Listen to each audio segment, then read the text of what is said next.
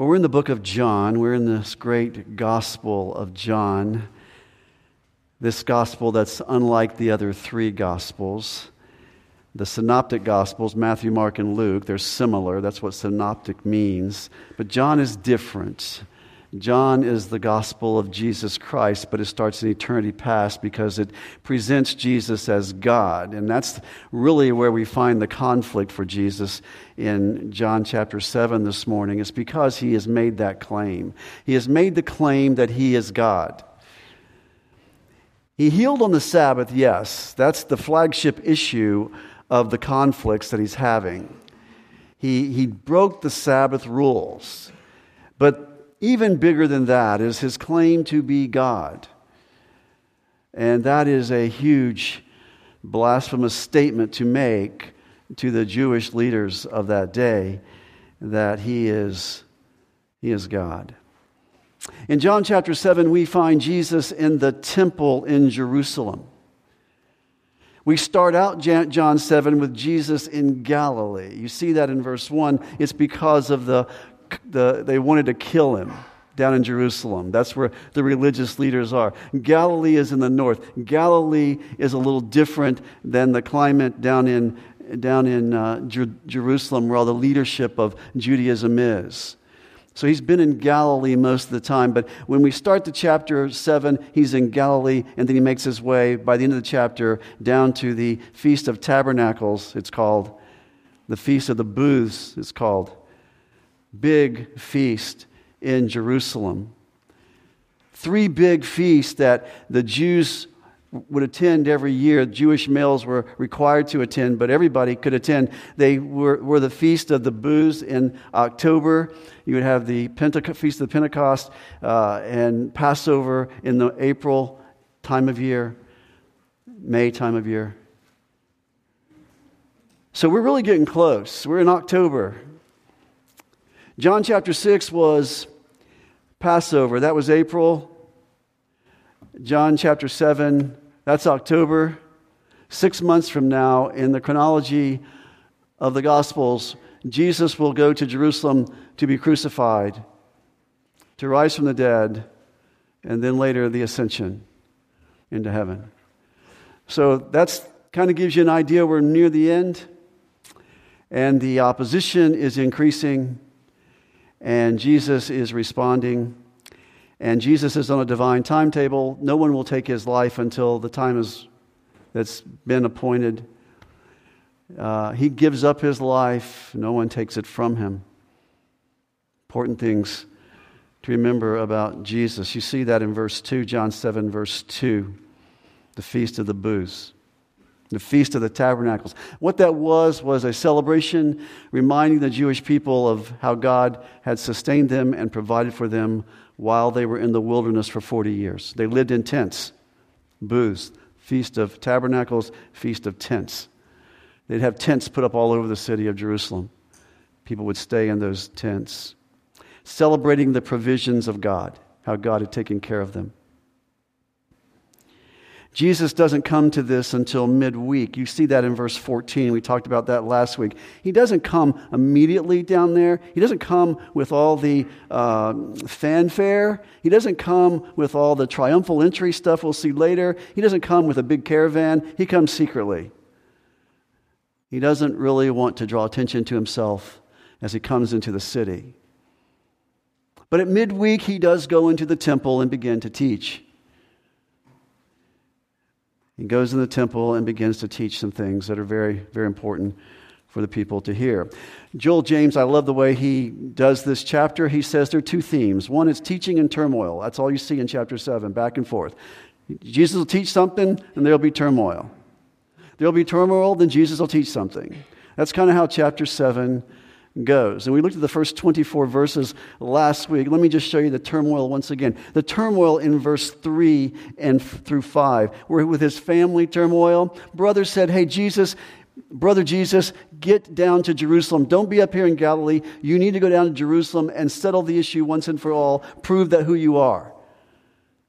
If you're who you claim to be, you don't need to be up here in Galilee. You need to be down there to prove who you are.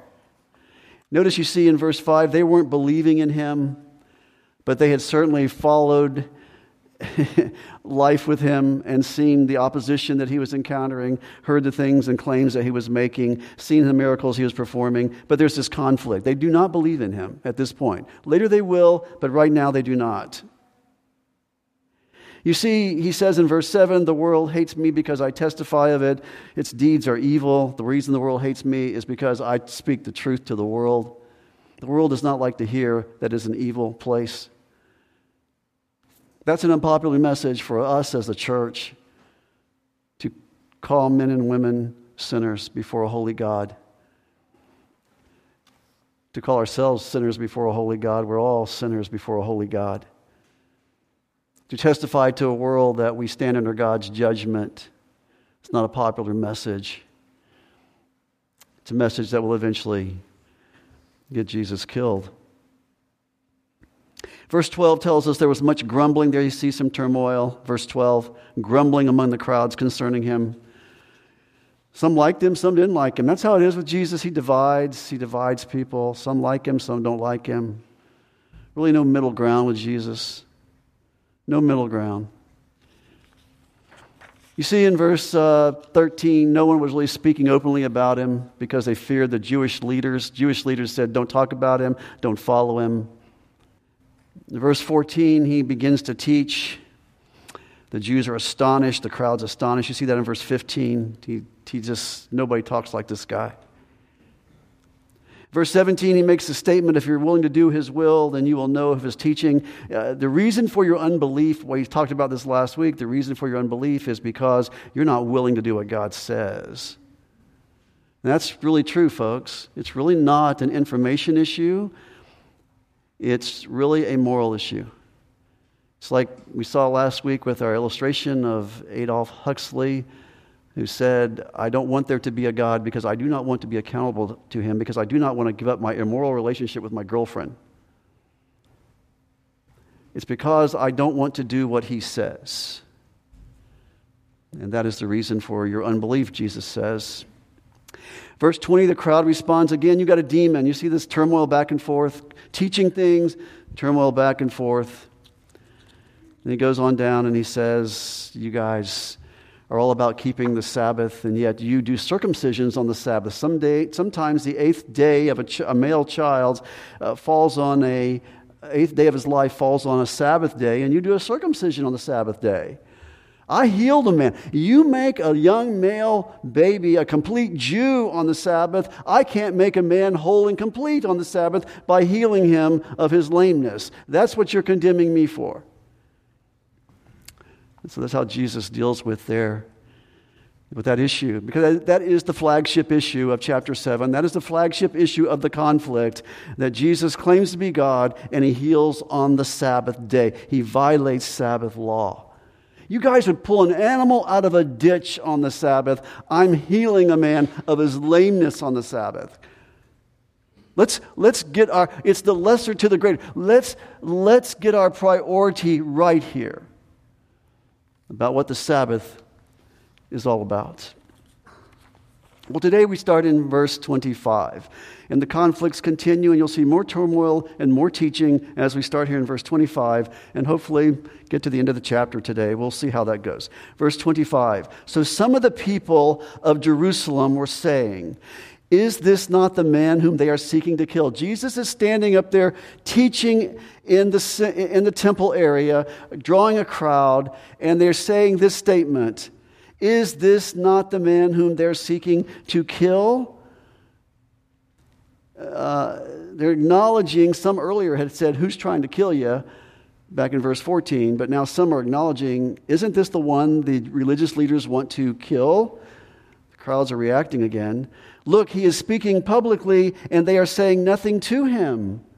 Have they changed their mind about who this is? You see that in verse 26. The rulers do not really know that this is the Christ, do they? They don't know one way or the other. Have they changed their mind about him? Is that the reason they are not seeking to kill him? Christ, by the way, is the Greek term, uh, Messiah is the Hebrew term. Greek term is the Christ. Hebrew term is the Messiah. So we're talking about the Messiah here. Don't they know that this is the Messiah? Uh, excuse me, do not really know that this is the, the Messiah, do they? They don't know for sure, do they? Or they've changed their mind about him. Verse 27 However, we know where this man is from. But whenever the Christ may come, no one knows where he is from. That's a legend, by the way. That was not a true. That was not true. Micah 5 2 tells you exactly where the Messiah is going to come from, Bethlehem.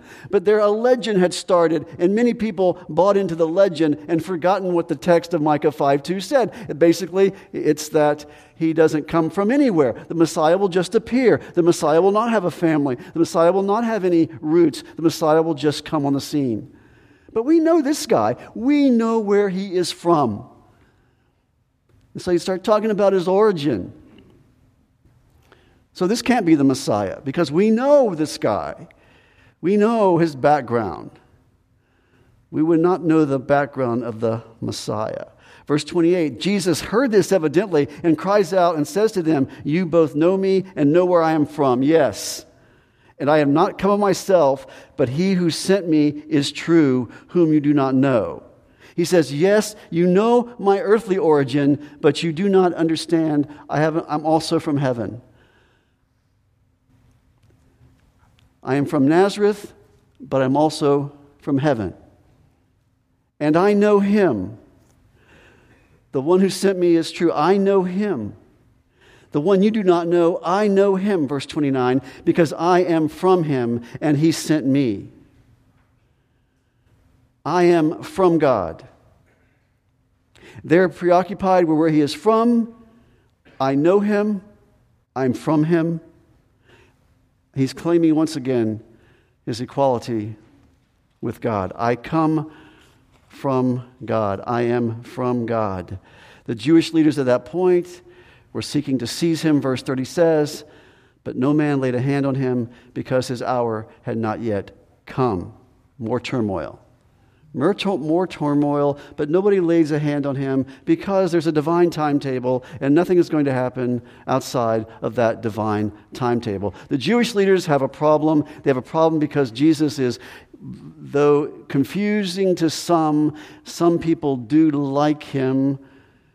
And Many are indifferent, but the point is they have a problem because there is popularity there, and they don't want to create a riot, and they don't want to bring the Romans in on the situation. And so there's some tension there in what they can do, but they do want to seize him. But many of the crowd believed in him. And they were saying, verse 31 says, When the Christ comes, when the Messiah comes, he will not perform more signs than those which this man has, will he? Surely, surely this man is doing everything that we would expect one who claims to be the Messiah to do. Is there anything more this man could do to prove to us that he is the Messiah? In verse 32, the Pharisees heard the crowd muttering. This gives great concern, and the chief priests and the Pharisees sent officers to seize him. Interesting. Chief priests, that's Sadducees. Pharisees are the other group of leaders. The Sadducees were your liberals. The, the, the Pharisees were your conservatives, like Democrats and Republicans. They don't get along. They don't come together on anything except Jesus. They have one common problem here, and it's Jesus. And they're willing to put aside all their theological differences and all of their practical differences and go after Jesus. And so they get the temple police. This is not the Roman uh, guards, it's not the Roman soldiers we're talking about here. We're talking about the Levitical temple police. That's who we're talking about. We're talking about those who were knowledgeable of the law and who enforced the law. They were the temple police. And that was their job. And they get them and they tell them, go seize him, go, go grab him, go arrest him. The Romans, didn't, the Romans did not want to have to intervene, believe me. They did not want to have to get involved in religious issues. It always ended up in a riot. It always made, look, made Pilate look bad in, in the eyes of Rome, so they did not want that kind of thing to happen. Verse 33 says, Therefore Jesus said, For a little while longer I am with you, then I go to him who sent me. So now he starts talking about his departure He's given the conclusion of his defense. He's defended his healing on the Sabbath. He's made further claims about where he is from. For a little while longer, six months to be exact, the crucifixion will come. He doesn't use those words here, but he says, For a little while longer I am with you, then I go to him who sent me. Verse 34 You will seek me and will not find me. You will look for me then, you will not find me. Where I am, you cannot come. I will have proven, I will proven uh, that, I, that God approves of me because I will go back to him and approve of what I have done because I will be going back to him. You may reject me, but he does not reject me. I will go back to him. Verse 34. Verse 35 The Jews then said to one another, Where does this man intend to go that we will not find him? Is he not intending to go to the dispersion among the Greeks and teach the Greeks, is he? Is he going to leave us and go teach the Gentiles? Is he going to leave us and go outside of Judea and go to the dispersion of the Greeks or go to that area where Jews who never quite got all the way back from captivity into the land live and who have intermarried with Gentiles? Is he going to go to those half breeds out there? Is that what he's going to do? That's just a question they throw out. Verse 36 What is the statement that he said? You will seek me and will not find me, and where I am, you cannot come. They did not believe his origin was from God. They were not acknowledging that at all. But he ends his teaching there, and now he moves into another scene. Another scene. It's almost a set apart scene here in verse 37 and following, because it says, Now on the last day now on the last day. Most, uh, he's been talking since midweek in verses prior to verse 37, and now we're on the last day. Now we're on the final day of the feast. We're on the Sabbath day. It goes from Sabbath to Sabbath, eight days. It's on the last day. And Jesus stands up and gives this incredible invitation to everyone declaration of their need to believe in him and this is rich. Listen, now on the last day, the great day of the feast, Jesus stood and cried out, saying, If anyone is thirsty, let him come to me and drink. He who believes in me, as the scriptures said, verse 38, from his innermost being will flow rivers of living water. He gives that invitation, that universal calling to all humanity to come to him to drink. Wow. Why, why, why give a water illustration at the feast of the booths?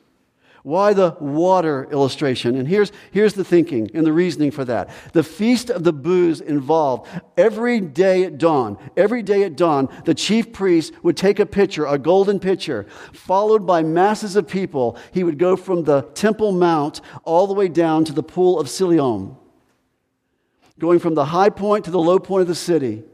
He would take that pitcher, he would dip it into the pool of Siloam, take some water out of it, and walk back. The whole time he's going back up the hill to the temple. People are singing the psalm, Psalm 113 through Psalm 118. He would get back into the temple, stand behind the altar, everybody around him, citing Isaiah, tw- uh, Isaiah 12. Therefore, you will joyously draw water from the springs of salvation. And in that day, you will say, Give thanks to the Lord and call on his name, singing songs of, of Psalm 118. All of those things, as he takes, the high priest takes that pitcher and pours the water on the altar as a thank offering for God's provision. God's provision for water in the wilderness God's provision for water for the crops they've just brought in, praising and thanking God for all that He had done in making these provisions to them. It's just a visual thank offering of God's provision of water.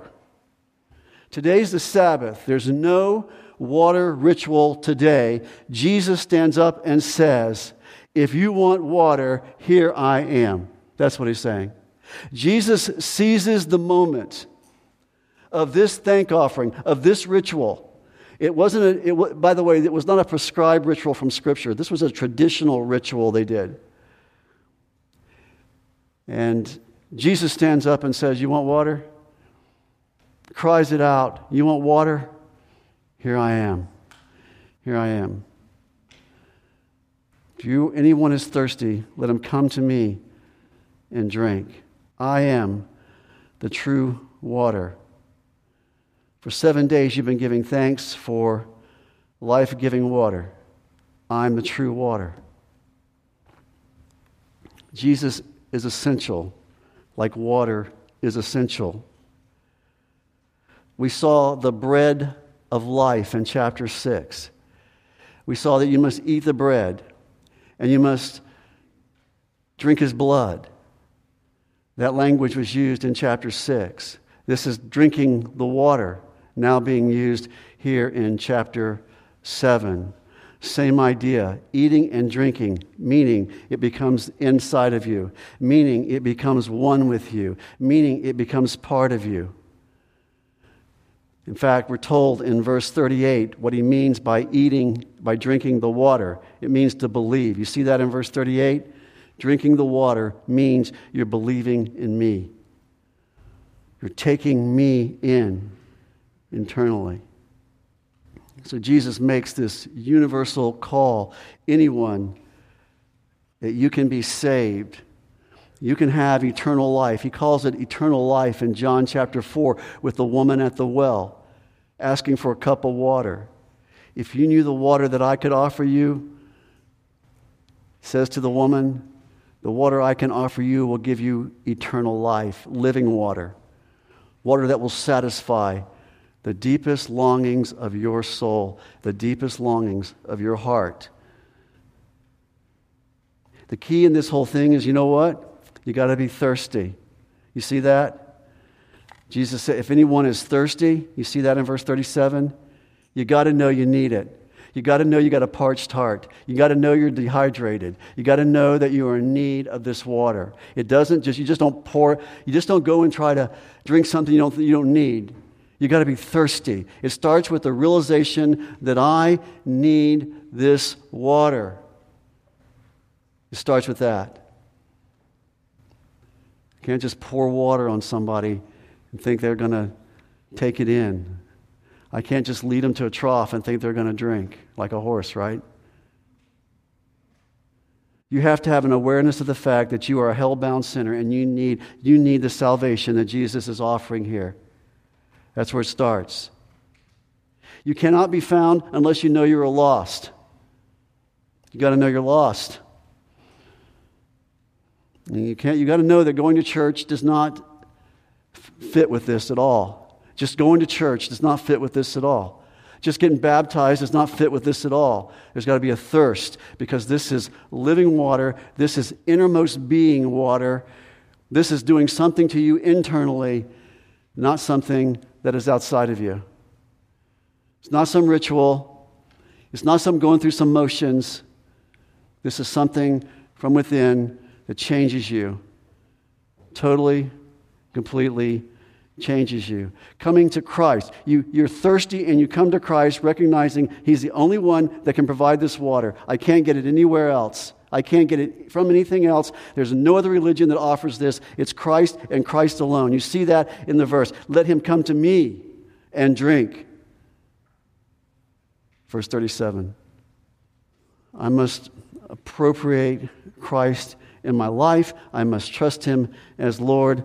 I must, like drinking a glass of water, I must, I must recognize it must become part of me. That's much deeper than just praying a prayer. It's much deeper than just acknowledging some facts about the gospel. It's much deeper work that's going on here. He says, as the scriptures say, he says, as the scriptures say in verse 38, this a, a, lot of different scriptures say this in different ways. There's not one scripture he's quoting here, but from his innermost being will flow rivers of living water. You know, water's not a big deal to us because we got a lot of it. We get too much of it. But in these people in the desert, water talk was big stuff, refreshing, uh, enriching. So it had meaning. It meant fruitfulness it, it was a celebration, something to celebrate when the crops would grow because they would get water. This water in, meant life, it was life giving water. That's how they would hear this It's a water that overflows in us, he says in verse 38. It's a water that overflows. It overflows in our life, it overflows into the life of others. If you're a Christian, that's what he's saying. This, this life is an overflowing life, a running water within you. You begin to impact others and you begin to. Uh, that's all ministry is, by the way. Ministry is just the overflow of your life into other people's lives as you are uh, as you are walking with God, as you are growing in your faith and maturing in your faith, as you are learning things from God and being taught through His Word, and just the overflow of that life begins to flow into the life of others. It's a powerful picture. Powerful picture. You heard of the, you heard of the fountain of youth? Uh, if you're a Floridian, you got to know your history, okay? Ponce de Leon, was it 1513, came to Florida looking for the fountain of youth. Uh, came to St. Augustine. I don't think he ever found it. And there's been historians that say it was a, it's certainly debunked myth. But the point is, you know what? People still seek it. They still seek it. I've been to that park in near St. Augustine. The archaeological dig there. And you know what? You pay the entrance fee, they'll give you a drink of that water so that you will live. So you'll always, stay, you'll always be young at least, but you'll live forever. People go there, even though it's been proven debunked, they go there. You know why? People like the pursuit. People like the pursuit of life. There's something innate in us. It's not so much about finding it as much as the pursuit of it. Think about that just for a moment. Why, why is that? Why is that? Why is there something in me and you that wants to live forever? Ecclesiastes tells you why. Verse chapter 3, verse 11. He has made everything appropriate in his time. Notice, he has set eternity in their heart. Folks, that is in everybody's heart. To want to live forever, to want to never die, to never want to grow old, to just want to keep on living, to be immortal. That's what we all want. It's in our hearts. Our problem is we look for it in the wrong places. We're like the children of Israel. My people have committed two evils, Jeremiah says. They have forsaken me, the fountain of living waters. They've honed for themselves cisterns, broken cisterns that can hold no water. They've gone after other fountains. We go drinking in the wrong places. We go to try to find this immortality. We go to try to find this, I want to live forever. We want to try this, I'm going to conquer death. We try to find that in the wrong places. It's innate in all of us. He's put it there.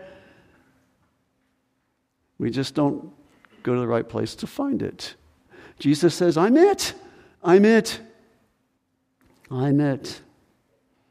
See, that's a fountain that makes anyone who drinks from it immortal. You know that? Because he conquered death, we will conquer death with him. And we will live with him forever. Listen to Isaiah 55. Ho, everyone who thirsts, come to the waters. And you have no money, come, buy and eat. Come, buy wine and milk without money and without cost. Why do you spend money for what is not bread and your wages for what does not satisfy? Listen carefully to me and eat what is good and delight yourself in abundance. Incline your ear and come to me. Listen that you may live. He says, I, I'm the one who gives the living water. I'm the fountain you need to drink from. Don't run to the fountains that do not satisfy. They promise they're going to satisfy, but they do not satisfy. See, that's in all of us, isn't it? All of us think like that. AARP sends me articles every week on how to defy aging and death, ultimately, I guess. It's what everybody's into. Want to live. We want to live forever. We want immortality. Jesus promises it right here, right here. He promises it.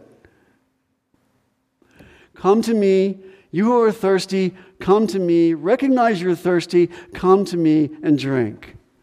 That's his invitation to you. You're sitting here this morning and you're thirsty. He is your only answer to quench that thirst, to satisfy that thirst. He makes that claim. He takes he seizes the moments at the feast of the booths to make another statement about who he is. I was bread. in chapter 6, I'm water, living water in chapter 7. He makes an explanation here in verse 39. I need to move past this, but look in verse 39. 739.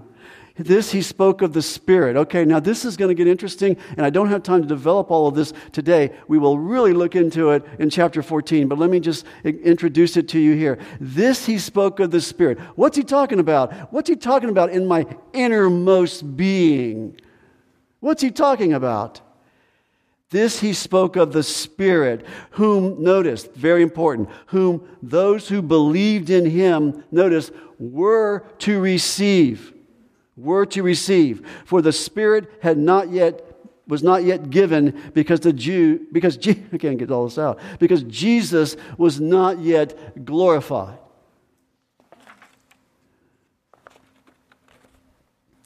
Holy Spirit's what we're talking about in your innermost being.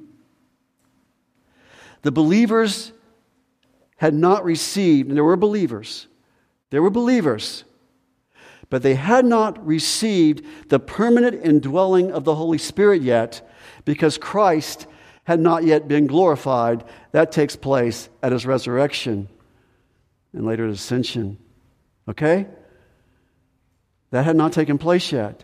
So we have here some believers, some believers in Jesus, some Christians who are not permanently indwelt with the Holy Spirit. There was a time when there were some Christians in the presence of Christ while he, during his ministry here on earth that they, notice, you're going to see it in a minute, that they were, the Spirit was with them, but the Spirit was not in them. I will clarify in just one moment. But there is a distinction here for these believers. They're promised that one day in Acts 1 8, they would receive the baptism of the Holy Spirit. The Spirit would come and permanently indwell them. That happens at Pentecost. We're not there yet in the timeline. Turn to John 14, verse 17. Let me show you. This is Jesus' upper room discourse. This is Jesus prior to the crucifixion, prior to the resurrection in chapter 17, excuse me, chapter 14 of John. He's made a promise I'm going to leave you, I'm going to send the Comforter to be with you. He promises them the Holy Spirit will be with them. John 14, 17 says this That is the Spirit of truth. The world cannot receive because it does not see him or know him. But you, notice, know him because, look, he abides with you and will be in you. You follow me? He's with you now, He will be in you later. The Holy Spirit was present in the Old Testament the same way, not permanently indwelling anyone, but He was with believers. He would empower people at different times to do different things the prophets, the Spirit of the Word has come, up, the Spirit of the Lord has come upon me. You see that over and over again, but we don't talk about permanent indwelling of the Holy Spirit in a believer until we get to the book of Acts, until Jesus is glorified. That's what John is saying in John chapter 7. That is what is going to be in your innermost being. That is what is going to be what satisfies your soul. That is what's going to be what gives you power and strength to live the Christian life we learn later.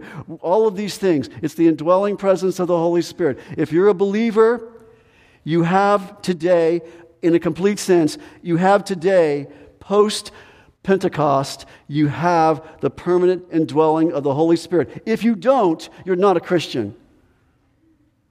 Uh, Romans says that. If you have the Spirit, you belong to Him. If you don't have the Spirit, you don't belong to Him. It's very important. This is very, very important. Every single believer post Pentecost is permanently indwelt by the Holy Spirit. We had a period of time there when Jesus was with them, but the Spirit was, and the Spirit was with them, but the Spirit was not in them, indwelling. You had that in the Old Testament as well. We're going to talk more about this in John 14 in a lot more detail because I want you to understand the Holy Spirit. But understand that, that we are talking here about innermost being. We're talking here about that's the Holy Spirit. And folks, you know something? You know something? If you don't see the evidences of His presence in your life overflowing out of your life, one of two things is going on. Either you are quenching the Holy Spirit by living in sin as a Christian, you're grieving the Holy Spirit by living in sin as a Christian, and that He's not working through you, or you're not a Christian at all because He's going to make Himself evident. He's going to make Himself evident. Overflowing, that's what He's saying. It overflows out of your life into the life of others. People in your family, people in your workplace, people in your school. I know I've quenched the Spirit many times, made me even doubt my salvation at times because I sinful behavior at times. But that's what, for the believer, that's how it works. I want to be filled with the Spirit. I want to be controlled by the Spirit. I'm not talking about these crazy manifestations that some people come up with. I'm talking about just walking in obedience to Christ every day. All right, that leads to turmoil and confusion. Maybe you're confused this morning. I don't know. Maybe I've confused you. But verse 40 the people therefore heard these words were saying, This is the prophet. Verse 40 of chapter 7. Some of the people, therefore, when they heard these words, were saying, This is that prophet. This is that guy Moses told us about in Moses, excuse me, in Deuteronomy 18:15. The prophet, we've talked about this before, the one who will come like Moses. Verse 41. Uh, others were saying, This is the Christ, this is the Messiah. Others were saying, Surely, surely, Christ is not going to come from Galilee. We have an origin issue again. Is he? Micah 5 2 says he does. Micah 5 2 says he comes from Bethlehem. But out of Galilee he will come as well, the prophets say. But the point is, there's division about who Christ is, and there's always division about who Christ is. Just listen to what people think Christ is at Christmas time. All the different views of Jesus come on the scene. Easter will be the same way, all the different views of Jesus. Who is he? Who is he? I, I, always like those honest seekers. Like, you know, some of these are dated a little bit, but, you know, like uh, Josh McDowell, when he, he was in seriously investigating and trying to disprove the resurrection of Christ, a serious seeker, seriously trying to prove something, and he ends up becoming a Christian. Or a guy like uh, uh, Lee Strobel, The Case for Christ, set out to disprove it but he was going with facts. He was looking at it. Many people do not even look at it. Many people do not even know what they're rejecting. They just reject it. Jesus is not going to be born in Galilee, impossible. Jesus is not going to become from Galilee. The Messiah is not going to come from Galilee. All these kinds of crazy statements, people find reasons not to believe.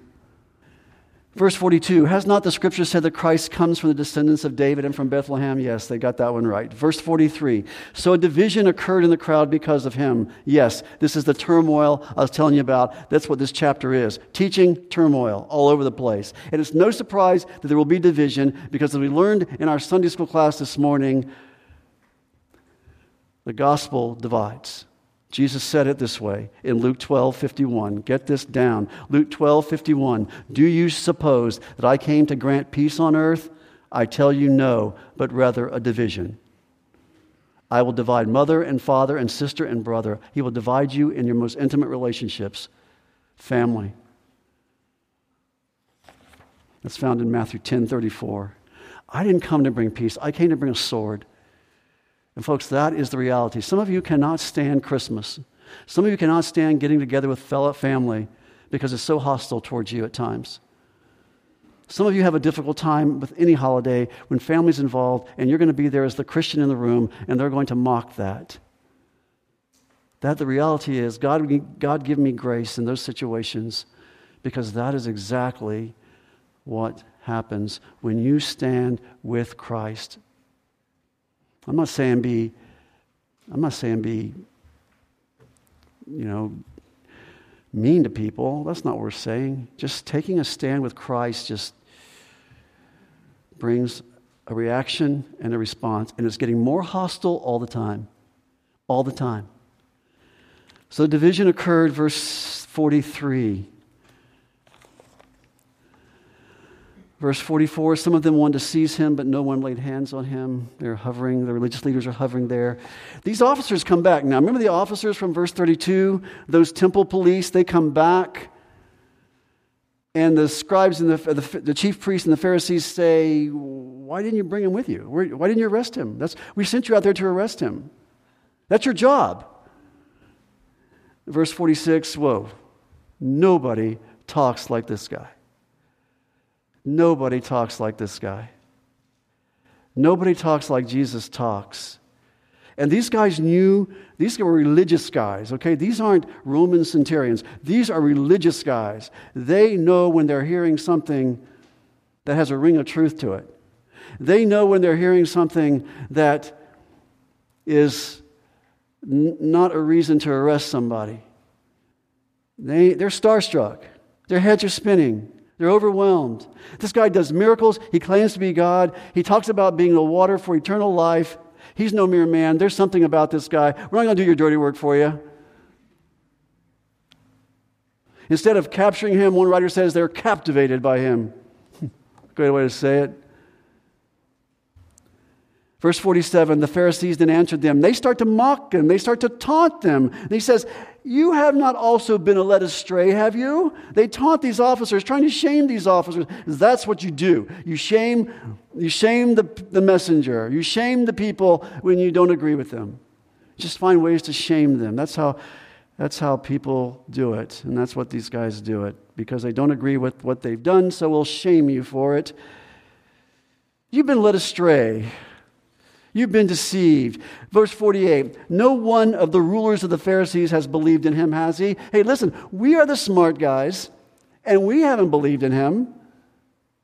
That should tell you something about him, Jesus, that we haven't believed in him. Very elitist. And that crowd out there, verse 49, they don't know the law. They're just simpletons. They don't know the law. They're just blindly following a man named Jesus. So you discredit people you disagree with, you just go after them. Simpletons, led astray. But there is somebody standing there who does know the law very well, and he happens to be part of their group, the religious leaders group. His name is Nicodemus. We met him in John chapter 3. You see his name in verse 50. He's standing there. He's the one that comes up to Jesus in John 3 in the night, talking about Jesus tells him how to be, that he must be born again. And this one religious leader, this exception among the religious leaders, Nicodemus, teetering on conversion, may be converted by now, I don't know. I do know by John 19 he is converted because it's him that prepares the body of Jesus for the grave. The wind blew some point in there. The Spirit of God did some a work in his heart somewhere between John 3 and John 19. I don't know if it's here or if it's later, but he's, he's teetering on that conversion at the least. Verse 51, he says this Our law does not judge a man unless it first hears from him and knows what he is doing, right? Does it? Very wise statement. Jesus should be tried the way our law says so. And he will be tried, by the way. He'll have three trials. Actually, he'll have six trials. What am I saying? He'll have a lot of trials, and none of them are correct, done right. But they had disdain from this man. They had disdain from him. Verse 52 They answered him. They, they answer Nicodemus. And they say, You are not also from Galilee, are you? Nothing good comes out of Galilee. They didn't even like Galileans.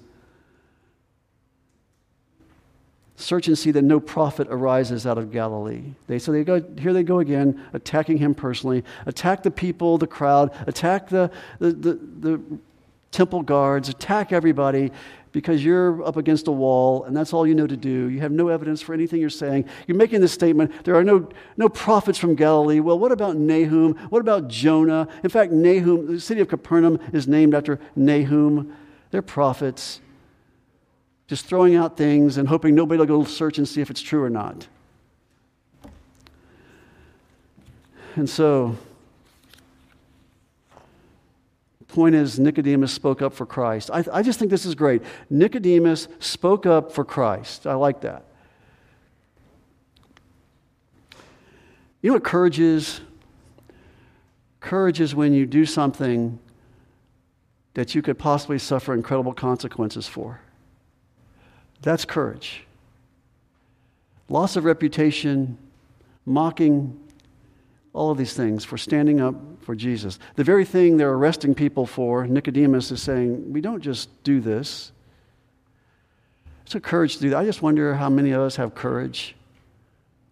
How courage in the times in which we live to come out of the shadows like he does, to let people know I'm a Christian. Just sort of, does any, let me ask you this question Does anybody in your neighborhood know you're a Christian? Does anybody in your workplace or your classroom know you're a Christian?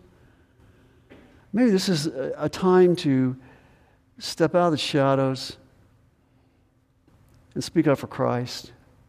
Maybe this is a time for all of us as a church to think about taking the gospel to our city this year and being courageous even in the midst of the cost, the ridicule that might come, the misunderstandings that might come, whatever. Jesus says, If you're ashamed of me before men, I'll be ashamed of you before my Father. And we take that serious. May we learn from Nicodemus' example. We're not to be a, a light that's covered up, we're to be a light on a hill, to shine brightly. And I think there's some people in this room this morning that are thirsty, and I will tell you, Jesus said, He will satisfy that thirst. He will satisfy that thirst. Don't go looking for it somewhere else. Drugs will never bring it to you. Sex will never bring it to you. Money will never bring it to you. All the other fountains you drink from will leave you thirsty or thirstier. He ends this by saying, Everyone went to his home. That is so strange. Strange way to end, but that's what we'll do. We'll just end it here and go home. Actually, this, some commentators believe this actually belongs with. You got brackets in your Bible around it? Some your translations have brackets around it. And it goes down to verse 11, all bracketed. Some believe the earlier manuscripts don't contain that statement in verse 53 or verses 1 through 11 in the earliest of manuscripts. They are in later manuscripts. But we're going to consider it to start next week. We are going to look at it next week. Uh, everyone went to his home, but Jesus went to the Mount of Olives, verse 1 says. Seems to fit there better. But anyway, hey, thank you for your attention this morning. Let me pray for us. Father God, thank you for this time. Thank you, Father, for being the living water God, we need that. We need this, God. We are we're parched. Maybe we're a Christian this morning and we're just parched and dry, feeling dry. God, you're the water, living water. May we just let you work in our hearts and deal with our sin. If we're Christian and living in sin, we got to turn from that and repent. That the water might flow through our bodies and lives and overflow into others' lives. We just thank you for this time today. We thank you, God, for your truth. In Jesus' name, amen.